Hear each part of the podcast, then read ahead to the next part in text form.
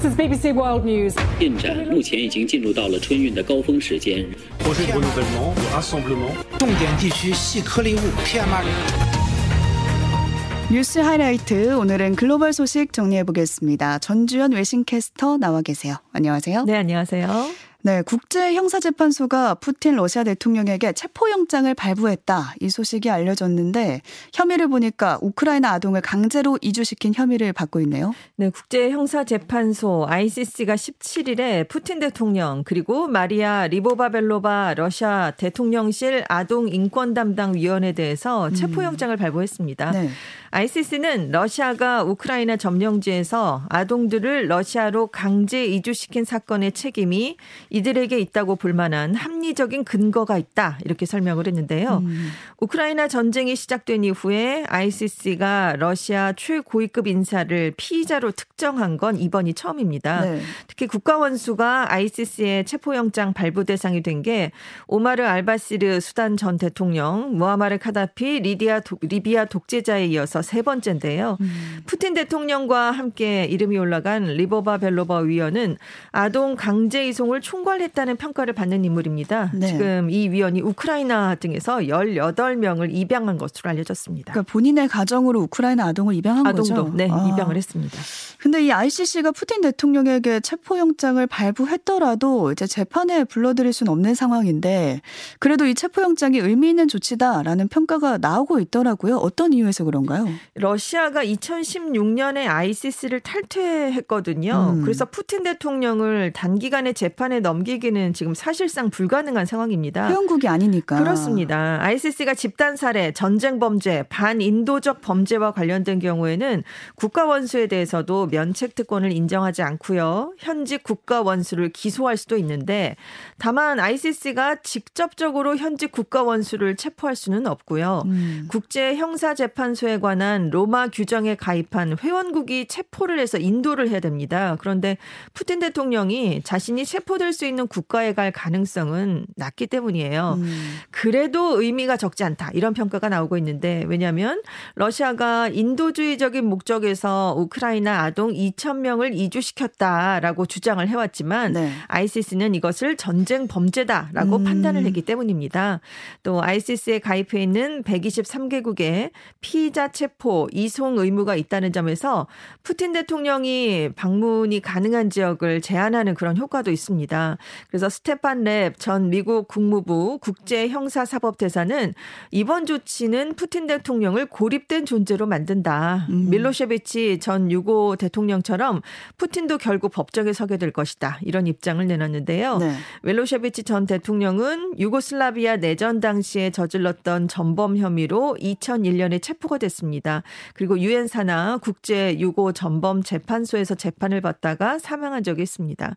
또 미국은 기대하고 있는 게 이 점입니다. 우크라이나 전쟁에 대해서 그동안 중립 입장을 유지한 국가들이 있는데요. 네. 이번 조치로 서방 쪽으로 돌아서게 하는 계기가 될 수 있다. 이렇게 음. 기대하고 있습니다. 그러니까 외교적으로 러시아를 좀 고립시키는 효과가 있을 것 같습니다. 네.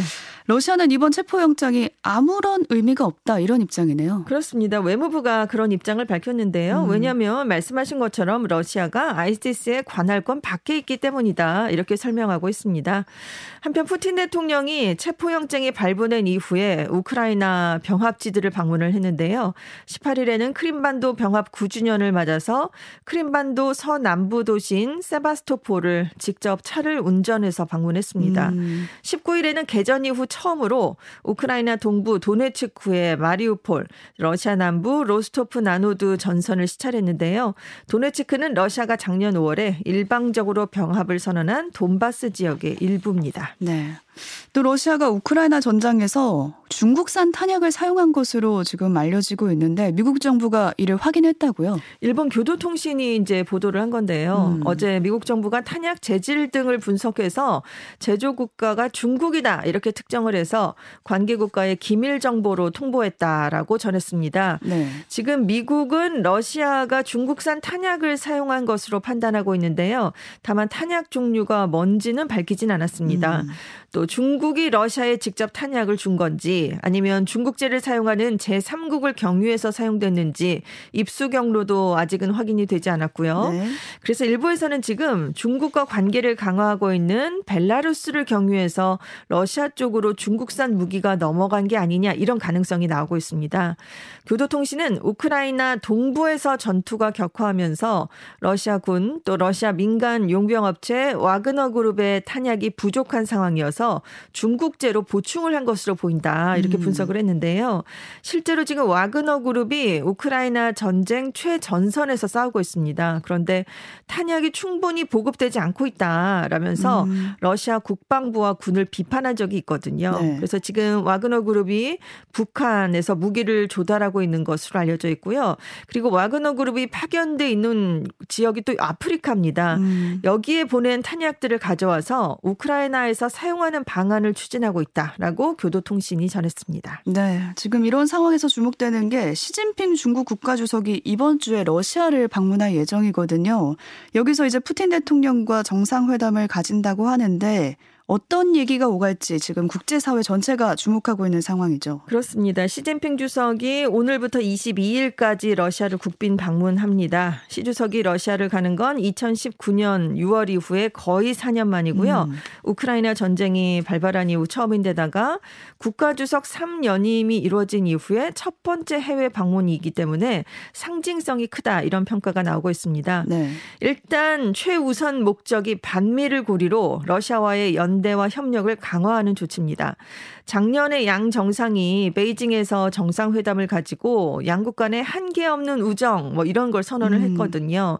하지만 우크라이나 전쟁이 시작된 이후에 국제사회 비판을 의식해서 중국은 러시아랑 좀 거리를 두는 듯한 그런 모습을 보여왔습니다. 네. 하지만 중국으로서는 최근에 이제 풍선 갈등으로 더 악화된 미중 관계 또 한미일 동맹이 결속력을 높이고 있는 시점이기 때문에 러시아와 반미 전선을 강화할 필요성을 느꼈 을 수 있다 이런 음. 분석이 나오고 있고요. 이런 가운데 열리는 정상회담인데 네. 어떤 얘기가 오갈까요? 일단 양국 간의 포괄적인 협력 관계 심화에 관한 성명이 나올 것 같고요. 음. 우크라이나 사태에 대한 평가 또 군사와 기술 협력 문제가 논의될 예정입니다. 지금 국제사회가 주목하고 있는 건 이 점입니다. 러시아에 대한 중국의 무기 지원 방안이 과연 논의될 것인가 어. 이 점인데요. 다만 중국이 최근 우크라이나 사태에 대해서 정치적으로 해결해야 된다 이런 방안을 제안한 상황이거든요. 그러니까 직접적으로 무기 지원에 합의할 가능성은 좀 높진 않을 것이다 이렇게 음. 전망이 나오고 있고 네. 대신에 이제 경제적 협력을 강화해서 직접적인 살상 무기는 보내지 않더라도 민과 군이 사용할 수 있는 물자를 지원하는 그런 우회적인 방식을 택하지 않겠느냐 이런 얘기가 나오고 있습니다. 네. 또 지금 시진핑 중국 주석이 우크라이나 전쟁의 중재자 역할을 할 것인지 또 여기에 대해서도 관심이 모아지고 있더라고요. 그렇습니다. 시 주석이 러시아를 방문하는 목적 중에 하나가 국제사회에서 분쟁 해결사 이 음. 이미지를 구축하는 건데요. 지금 중국의 시 주석 방문 목적에 대해서 우크라이나 위기에 대해서 객관적이고 공정한 입장을 계속하면서 평화를 권하고 대화를 촉진하는 건설적인 역할을 할 것이다. 음. 이렇게 설명을 했습니다. 네. 그래서 지금 방러 이후에 시 주석이 젤렌스키 우크라이나 대통령과도 회담을 할 가능성이 제기되고 있는데요. 앞서 서 중국이 사우디아라비아와 이란의 국교 정상화를 이끌면서 이미 국제사회에서 중재자로서의 이미지를 좀 갖춰가려는 모습을 보인 적이 있거든요. 음. 근데 러시아를 방문하기 직전에 ICC가 푸틴 대통령에 대해서 체포영장을 발부했습니다. 그래서 어. 시 주석이 전범 혐의자와 만나는 모양새가 돼버렸거든요. 그러네요. 그래서 러시아와 우크라이나 사이에서 평화의 중재자 역할을 하려던 중국의 야심이 비판을 받을 것으로 미국 이 기대하고 있다라고 AP통신이 분석했습니다. 네.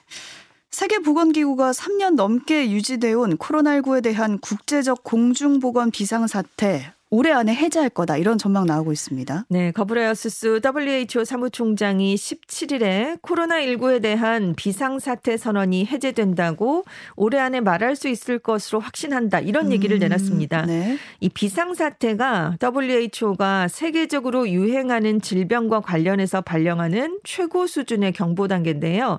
WHO는 2020년 1월에 코로나19에 대해서 비상사태를 선언한 이후에 3년 넘게 이것을 것을 유지하고 있었습니다. 이 유지를 할지 여부는 국제 보건 규정에 따라서 긴급위원회가 3개월마다 재검토를 하고요. WHO 사무총장이 최종적으로 결정을 하는데 가장 최근에 유지 결정이 내려진 시점이 음. 1월 30일이었거든요. 네. 그러니까 3개월이 지난 4월 말에서 5월 초에 이 비상사태 해제 여부가 또 논의될 전망입니다. 그땐 해제가 안 됐는데 네. 네. 이제는 이제 될 것인가 음. 지금 지켜보게 됐고요. 마이클 라이언 WHO 비상 대응팀장은 우리가 계절 독감을 대하는 것처럼 코로나19를 바라볼 수 있는 시점에 다가가고 있다고 생각한다. 음. 코로나19가 건강을 계속 위협하긴 하겠지만 우리 사회와 의료 시스템을 혼란에 빠뜨리지는 않고 있다. 이런 입장을 내놨습니다. 네.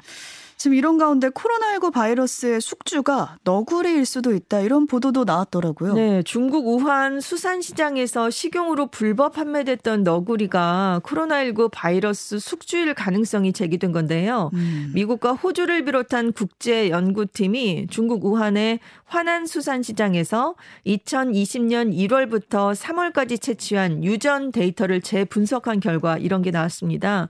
코로나19의 양성을 보인 유전자 샘플에 때문에 이 시장에서 판매됐던 너구리 유전자가 상당량 섞여 있었던 것으로 나타났거든요. 그래서 연구팀이 이런 결과는 너구리가 코로나19 바이러스 숙주였을 수 있다는 점을 음. 시사한다. 이런 입장을 내놓은 겁니다. 네. 근데 이번에 이제 분석된 유전자 샘플이 중국 연구진이 이미 3년 전에 수집해서 분석을 한 그런 데이터였거든요. 음. 하지만 중국이 올해 1월에 접어들어서야 국제 인플루엔자 정보 공유 기구 기구에 이 관련 데이터를 공개했고요. 그래서 이 데이터를 가지고 국제 연구진이 다시 분석을 해본 겁니다. 아, 네. 근데 이제 코로나19가 처음에 정체불명의 폐렴이다 이렇게 보고가 됐었잖아요. 네. 그때 WHO가 화난 시장이 최초 발병지인 것 같다 이렇게 지목을 했는데 그렇죠. 네. 근데 중국은 이 코로나19는 동물이 아니라 인간에서 시작됐다라는 걸 계속 주장을 해왔습니다. 왜냐하면 야생동물을 식용으로 매매하는 중국에서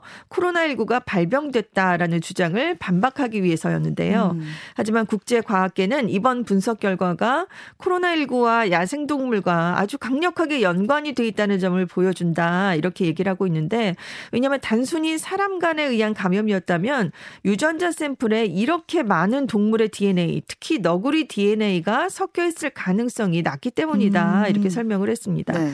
또 거브라우스스 총장도 이번 이제 너구리가 숙주였을 수 있다라는 걸 시사하는 연구가 뒤늦게 나온 것과 관련해서 이건 중국이 데이터를 너무 늦게 제공했기 때문이다라고 비판을 했고요. 그래서 중국이 데이터를 투명하게 공개해라. 그 결과를 공유해라. 뭐 이런 걸 촉구했습니다. 네. 다만 이번 분석 결과로 너구리가 코로나19에 감염됐던 게 확실한지 너구리가 처음으로 인간에게 코로나19를 전파한 게 맞는지는 단언을 하기는 좀 어렵다라고 음. CNN은 전했습니다. 했습니다. 그러니까 단언을 할 수는 없지만 너구리가 숙주일 수도 있다는 네, 가능성이, 가능성이 나온 거죠. 제기됐다. 네네, 이렇게 하시면 되겠습니다. 도널드 트럼프 전 미국 대통령이 자신이 곧 체포될 거라면서 지지자들에게 행동하라 이렇게 촉구하는 일이 있었는데요. 그 의도를 지금 분석해 보니까 검찰이 이제 곧 트럼프 전 대통령을 기소하고 관련 수사 결과를 발표할 걸로 보이니까 지지층의 분노를 이끌어내려는 의도라고 지금 분석이 되고 있는 거죠. 그렇습니다. 트럼프 전 미국 대통령이 18일에 유력한 공화당 후보이자 미국 전 대통령이 21일에 체포될 것이다. 시위를 해라. 미국을 되찾자. 이런 주장을 내놨습니다. 음. 지금 뉴욕 맨해튼 지방 검찰청의 기소가 임박한 것으로 알려져 있거든요. 그러니까 지지층 결집에 나선 게 아니냐 이런 분석인데요. 이날 자신의 소셜 미디어 트루스 소셜에 부패하고 정치적인 맨해튼 지검에서 새로운 불법적인 수사 상황 유출이 있었다. 이건 범죄 혐의를 조작하기 위한 것이다. 그래서 나는 지어낸 얘기로 체포를 당할 것이다. 이런 주장을 폈습니다. 음. 근데 이제 트럼프 전 대통령이 어떤 혐의인지를 구체적으로 언급하진 않았지만 맨해튼 지검이다. 이렇게 얘기를 했기 때문에 지금 성추문 입막음 의혹과 관련된 게 아니냐 이렇게 분석되고 있는데요. 네. 트럼프 전 대통령의 개인 변호사였던 마이클 코언 대법원이 2016년 대선 직전에 트럼프 전 대통령과 성적 관계를 가졌다고 주장한 성인 배우 출신 스테파니 클리포드가 증언하는 걸 막기 위해서 합의금 13만 달러를 지급해서 선거 자금법을 위반했다라는 혐의로 유죄를 선고받은 일이 있었습니다. 네. 그래서 맨해튼 지검이 트럼프 그룹이 이 코언에게 지급한 합의금을 법률 자문 비용으로 위장 처리한 것이 트럼프 전 대통령의 지시였는가 아니면 또 다른 기록 조작에 의한 것이었나 이걸 조사하고 있었거든요. 음. 그래서 지금 조만간 기소될 가능성에 이제 연방 수사기관들과 뉴욕주 등이 대비를 하고 있다 이런 보도도 나왔고 월스트리트저널도 트럼프 전 대통령 측이 법정에 나갈 때 머그샷, 그러니까 체포 직후에 찍는 촬영 사진 공개를 피할 수 있는가 이걸 음. 논의하고 있다 이런 어. 보도까지 나온 상황이었습니다. 그러니까 만약에 트럼프 전 대통령이 기소가 되면은 2024년에 대선이 있잖아요. 네. 그 전국에도 영향을 미칠 수밖에 없겠네요. 그렇습니다. 왜냐하면 전직 대통령에 대한 첫 번째 형사 기소가 되는 셈이거든요. 음. 그러니까 2024년 대선 전국에 큰 파장을 몰고 올 수밖에 없는데 다만 트럼프 전 대통령의 변호사들도 아직은 체포 계획을 통보받지 않았다라고 얘기를 하고 있습니다. 그래서 이건 트럼프 전 대통령이 이번 사태를 자신의 대선 행보에 적극 활용하려는 포석이 아니냐 이런 분석이 음. 나오고 있는데요. 일단 트럼프 전 대통령이 2021년 1월 6일에 있었던 의사당 난입 사태를 연상시키는 시위 촉구 메시지를 거듭 내놓으면서 실제로 체포가 되면 폭력 시위까지 발생할 수 있다 이런 우려가 나오고 있습니다. 네. 그래서 맨해튼 지검이 뉴욕의 법치를 위반하는 어떤 시도도 용납하지 않겠다라는 경고를 내놓은 상황입니다. 네. 프랑스로 가보겠습니다. 프랑스에서는 지금 마크롱 대통령이 연금 개혁법을 강하게 추진하고 있잖아요. 지금 야당은 내각 불신임안을 제출했고요. 주요 도 시에서는 시위가 이어지고 있는데요. 마크롱 대통령이 최대 위기를 맞고 있다 이런 평가 나오고 있습니다. 그렇습니다. 지난 16일에 마크롱 대통령이 연금 개혁 법안 하원 표결을 앞두고 부결될 것을 우려해서 투표를 건너뛰고요. 음. 의회의 표결 없이 법안을 처리할 수 있는 헌법 조항을 발표했습니다. 그 직후에 실시한 여론조사에서 마크롱 대통령의 지지율이 28%로 나타났는데요. 2018년 노란조끼 시위 이후로 최저치를 기록했습니다. 지금 야당은 총리 불신임안을 제출했고요. 네. 집권당 안에서도 이건 좀 부적절했다라는 목소리가 공개적으로 나왔는데요. 음. 하원이 오늘 이 두 건의 불시민안을 안을 두고 투표를 할 예정입니다. 그런데 지금 뭐 중도 좌파 야당 극우 성향의 국민연합은 불신임안을 지금 추진을 하고 있지만 공화당이 지금 여기에 합세할 가능성이 거의 없다 이렇게 알려져 있거든요. 음. 근데 집권당이 의회 과반을 차지하지 못한 상황이라 모든 야당이 힘을 합치면 불신임안이 가결될 수 있지만 이론적으로는 근데 우파 공화당은 동참하지 않겠다라고 밝혔기 때문에 사실 상 이게 불신임안이 통과될 가능성이 낮아진 상황입니다. 네. 이 불신임안이 부결이 되면요 연금 개혁 법안이 법률로 발효가 되고요 반대로 음. 가결이 되면 법안은 폐기되고 총리 등 내각은 총사퇴를 해야 됩니다. 네. 근데 지금 프랑스 전역에서 지금 하원 표결이 생략된 이후에 사흘 연속 규탄 시위가 열렸는데요. 이전 시위에 비해서 분위기가 좀 격해지면서 경찰이 프랑스 전역에서 169명을 체포한 상황입니다. 네. 지금 프랑스 상황 좀 더 지켜봐야 겠고요. 작년 10월에 인도네시아의 한 축구장에서 대규모 압사 사건이 있었는데요. 이 사건 책임자에 대한 처벌이 내려졌는데 좀 처벌이 약하다라는 비판 일고 있습니다. 그 축구 경기가 끝난 뒤에 관중 135명이 압사당하는 참사가 발생했는데요. 음. 그러니까 홈팀이 패배하니까 흥분한 팬들이 경기장 안으로 난입을 했는데 경찰이 그때 최루탄을 발사해서 관중들이 출구로 몰렸는데 출구가 좀 많이 막혀 있었습니다. 그래서 압사 피해가 커졌는데요. 네. 지금 경찰이 과잉 진압을 한 게 아니냐, 관중석에도 최루탄을 쐈다 이런 증언까지 나온 상황이었거든요. 음. 근데 이 재판부가 홈팀 관계자와 경기장 보안 관리자에 대해서는 과실치사 혐의로 각각 징역 1년 6개월, 징역 1년을 선고했습니다. 하지만 정작 최루탄을 사용한 경찰들에 대해서는 무죄를 선고했고요. 최루탄을 발사하도록 명령한 경찰 기동대 지휘관 한 명에게 징역 1년 6개월을 선고했습니다. 음. 근데 유가족들 상당수가 정의는 없었다. 판결이 굉장히 실망스럽다라는 비판을 했고 네. 대학생 수백 명이 항의 시위를 벌였는데요. 한 생존자는 135명이나 죽었는데 마치 아무 일도 일어나지 않은 것 같다. 음. 5월에 인도네시아에서 열리는 FIFA U20 월드컵에서 똑같은 사태가 일어나지 않을까 걱정된다라는 음. 그런 반응을 내놨습니다. 네. 다음 소식도 보겠습니다. 마잉주 전 타이완 총통이 전현직 타이완 총통으로선 처음으로 이번 달에 중국을 방문한다고요? 네, 27일부터 다음 달 7일까지 중국 난징과 우한 등을 비롯해서 여러 도시를 방문할 예정이라고 로이터 통신이 보도했는데요. 지금 국공 내전에서 1949년에 패한 장제스가 이끄는 국민당이 타이완으로 패퇴한 이후에 타이완의 전현직 총통이 중국을 방문하는 건 이번이 처음입니다. 일단 중국에서 마 총통이 마 전 총통이 학생들도 만나고요. 음. 중일 전쟁 유적지 등을 찾겠다라고 밝혔지만 지금 시진핑 주석을 비롯해서 중국 관리나 지도자를 만날 것인지에 대해서는 얘기가 지금 아직은 밝혀지지 않은 상황입니다. 음. 신중국 성향입니다. 이 국민당이요. 이 마 전 총통이 집권한 8년 동안 양안 관계가 비교적 화해 모드였습니다. 네. 그리고 집권 말기였던 2015년에는 시 주석과 마 전 총통이 싱가포르에서 역사적인 첫 양안 정상회담을 열기도 했는데요. 하지만 2016년 1월부터 독립 성향의 민진당 차이잉원 총통이 타이완을 집권하게 되면서 이 양안 관계가 많이 악화됐습니다. 그런데 마전 총통의 중국 방문에 앞서서 지난달에는 국민당의 샤리엔 부주석이 또 중국을 갔거든요. 그때 권력 서열 4위인 왕후닝 중앙정치국 상무위원들과 만나서 눈길을 음. 끌기도 했었습니다. 네, 관계가 어떻게 변화가 될지 한번 봐야겠습니다. 전주현 웨싱캐스터와 여기까지 살펴볼게요. 고맙습니다. 네, 감사합니다.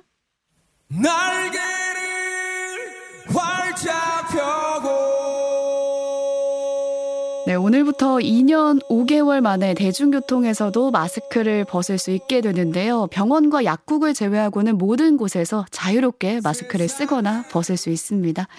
이제 코로나도 계절 독감 수준으로 돼야게 된다고 하니까요. 우리 일상이 본격적으로 회복되어 가고 있는 게 아닌가 싶은데요. 윤도현 밴드의 나는 나비 보내드리고요. 저는 내일 다시 돌아오겠습니다. 고맙습니다.